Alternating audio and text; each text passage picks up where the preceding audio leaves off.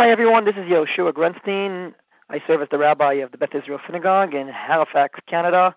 And I wanted to share with you uh, a small halachic question that I get almost every year here in Halifax, but I'm sure that it's a question that you've at least crossed your minds in the past.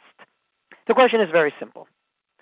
Maimonides says, the Rambam says, that even though every yontiv of the year we have a mitzvah of simcha, a mitzvah of happiness, there was a simcha yetera, an extra happiness on the holiday of Sukkot in the temple, with the Simchas Beis Shoeva and the many other aspects of the holiday.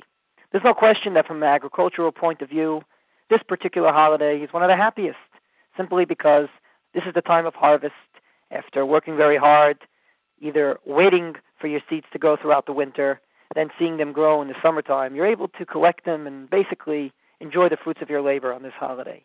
The weather is gorgeous in Israel at this time of the year.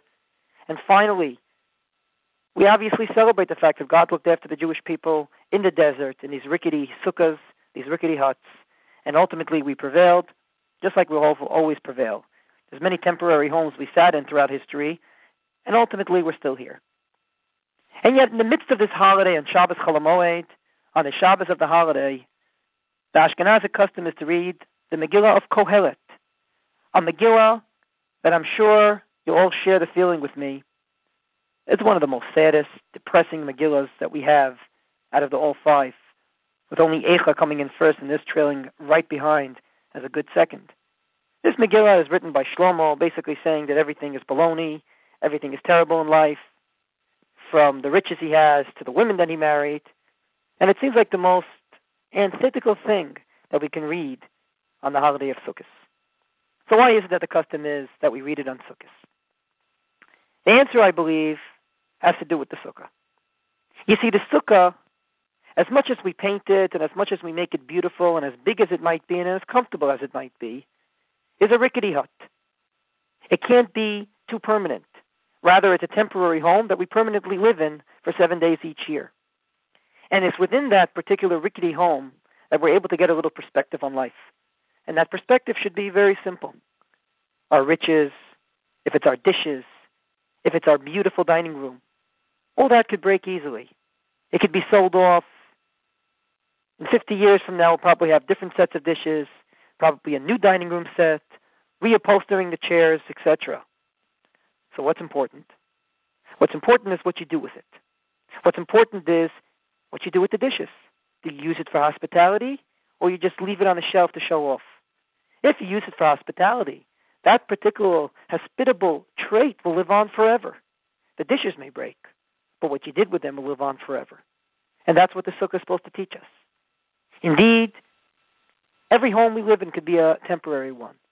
But if we use each home as a Jewish home, which is heavily saturated in Torah and mitzvos, in sanctity, in loving kindness and mutual respect, then ultimately, regardless of how rickety it is, regardless of how easy the rain can penetrate it, it will be a permanent one, one that will live on through our children and children afterwards.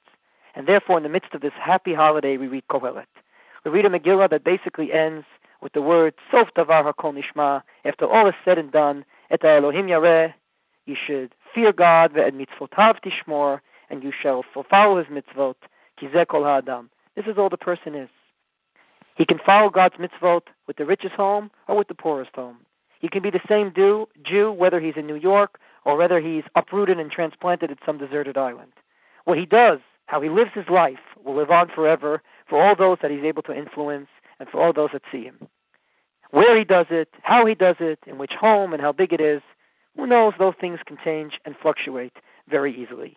Kohelet gives us a wonderful perspective on life, and indeed, if we understand that perspective, we can not only enjoy life, but be extremely happy with that simcha yetera, with that extra happiness that we're able to see on Sukkot. Chag Sameach, and may indeed we all be zoche to the simcha of this wonderful regel.